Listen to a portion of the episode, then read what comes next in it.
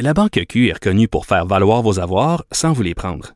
Mais quand vous pensez à votre premier compte bancaire, tu sais, dans le temps à l'école, là, vous faisiez vos dépôts avec vos cents dans la petite enveloppe. Là. Mmh, c'était bien beau. Mais avec le temps, à ce compte-là vous a coûté des milliers de dollars en frais puis vous ne faites pas une scène d'intérêt. Avec la Banque Q, vous obtenez des intérêts élevés et aucun frais sur vos services bancaires courants. Autrement dit, ça fait pas mal plus de cents dans votre enveloppe, ça. Banque Q. Faites valoir vos avoirs. Visitez banque q point c a pour en savoir plus. De treize à quatorze. Là-haut sur la colline. La politique autrement dite. Cube Radio. Ben c'est lundi et le lundi, qu'est-ce qu'on fait? On va rejoindre Joseph Facal en France. Bonjour Joseph Facal. Bonjour Antoine Rabitaille. Donc, professeur au H E C et chroniqueur au Journal de Montréal, qui veut nous parler aujourd'hui de la Catalogne, parce qu'il y a une actualité forte en Catalogne qui euh, qui, euh, qui va revenir. Là. Ben, en fait, euh, oui, euh, c'est que euh, demain, euh, le dossier catalan se déplace euh, à Madrid, euh, où s'ouvrira euh, le procès euh, des douze euh, dirigeants indépendantistes catalans, les principaux, pour euh, leur rôle dans euh, l'organisation du référendum du premier octobre deux mille dix-sept, qui avait été suivi euh, d'une déclaration de souveraineté euh, vaine, il faut le dire, euh, le vingt-sept octobre. Et j'avais le goût de, de, de jaser de cela euh, avec toi, parce que le journal m'avait euh, à l'époque euh, envoyé couvrir euh, l'affaire, et j'étais donc au, aux premières loges. Et euh, oh oui, Antoine, en deux mille dix-neuf... dans un des pays phares de l'Occident, il y a des prisonniers politiques. Ah, c'est incroyable. J'ai, j'ai j'en ai parlé récemment à l'émission. D'ailleurs, j'ai vu les, le, le, le formidable documentaire d'Alexandre Chartrand qui s'intitule « Avec un sourire, la révolution ». J'ai vu ça il y a quelques semaines. On en a parlé. On a reçu Alexandre Chartrand à l'émission le six février. Et comme je lui disais en début d'entrevue, on sort de son film... Euh, sans sourire. Euh, son film a beau s'intituler « Avec le sourire, la révolution », on est vraiment en colère parce que on, on sent qu'il y a vraiment là un peuple qui voulait s'exprimer, puis euh, un autre peuple qui, qui l'empêchait de le faire. Et c'est et c'est et là il y a des c'est, c'est, ça mène à des arrestations politiques, des prisonniers politiques, des procès qu'on peut appeler politiques aussi. Bah, c'est clairement un procès politique.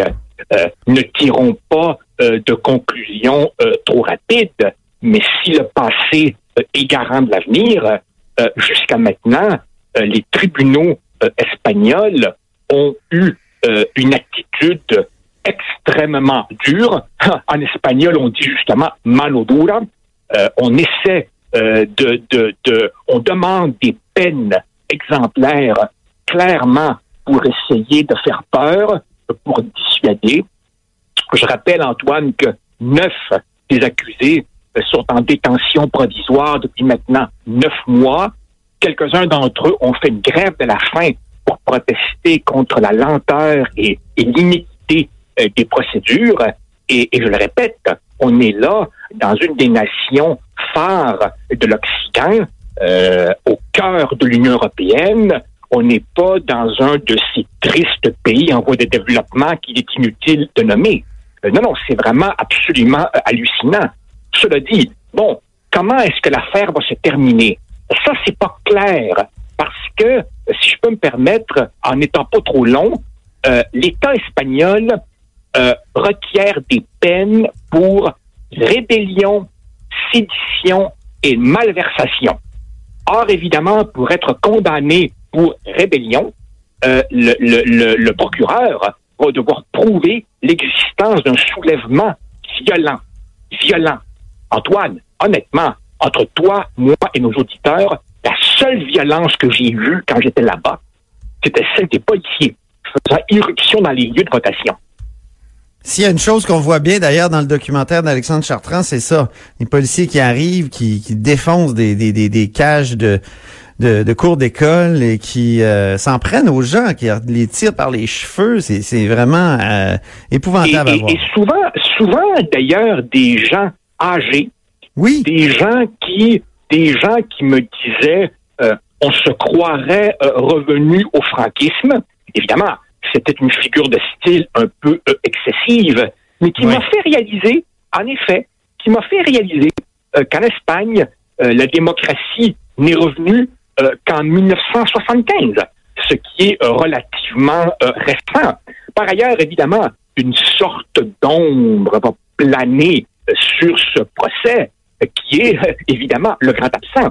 C'est-à-dire que le, le chef euh, du gouvernement catalan euh, au moment du référendum, celui qu'on appellerait en langage québécois le chef du oui, Carles Puigdemont, ben, il est maintenant exilé en Belgique. Alors évidemment, il se manifeste de temps en temps par, par vidéoconférence, mais le principal animateur du mouvement souverainiste catalan, lui, il ne sera pas là. Et d'ailleurs, si je peux me permettre, il faut se rappeler, Antoine, que Madrid avait demandé au gouvernement belge et au gouvernement allemand l'extradition de euh, M. Puigdemont.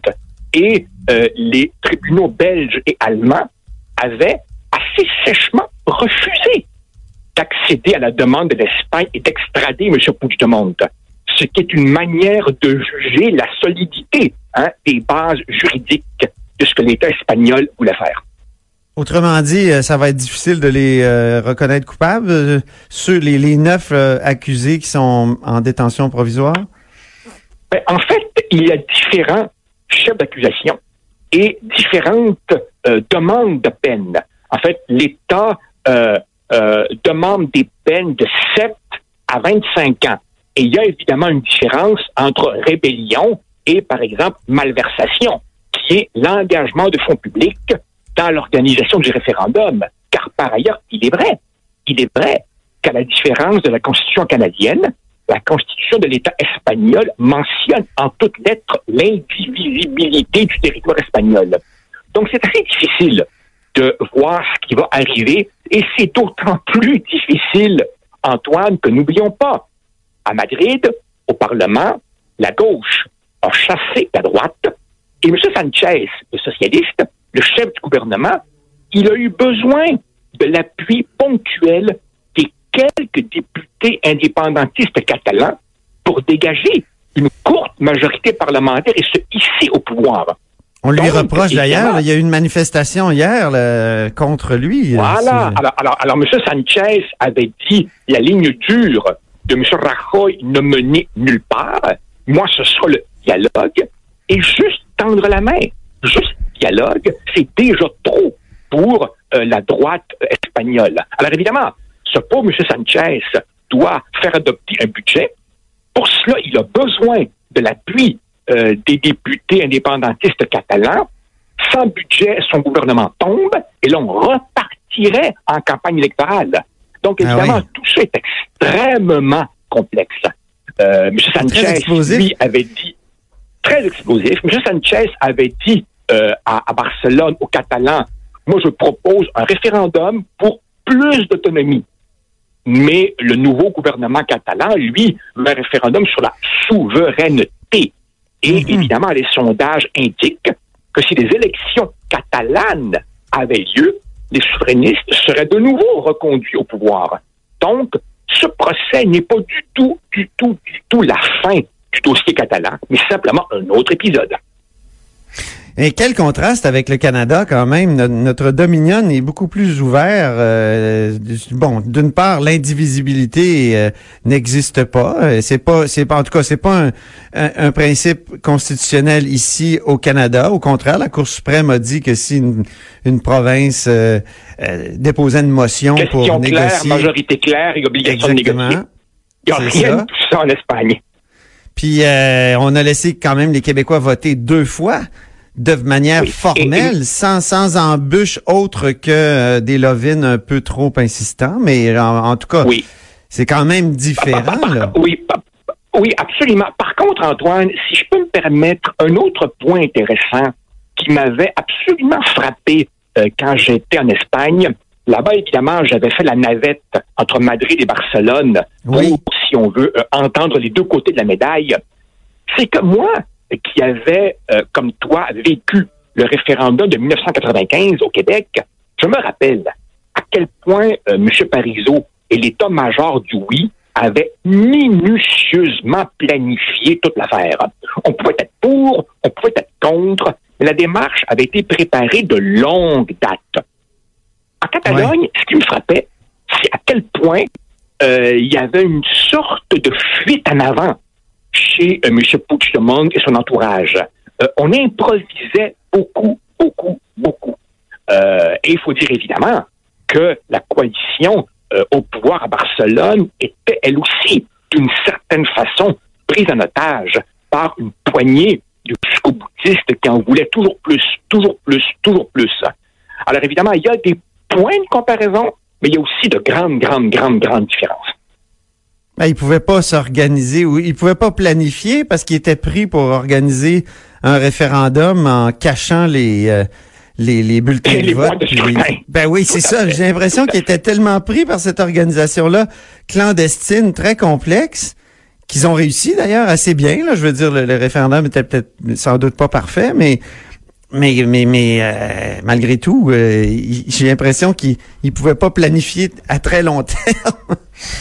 Ah, tout à fait, tout à mais fait. C'est une impression, puis, c'est une impression de, de personnes qui ne connaissent pas très bien le dossier aussi, là, mais.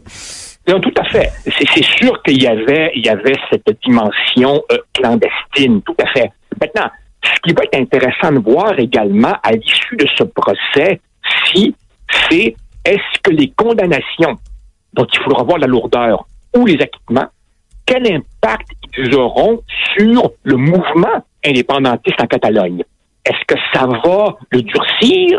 Est-ce que ça va le calmer? Euh, là, vraiment, euh, nul ne le sait. Nul ne le sait. Ben, on compte sur toi, Joseph, pour continuer de suivre ça et nous en parler un petit lundi. Avec plaisir!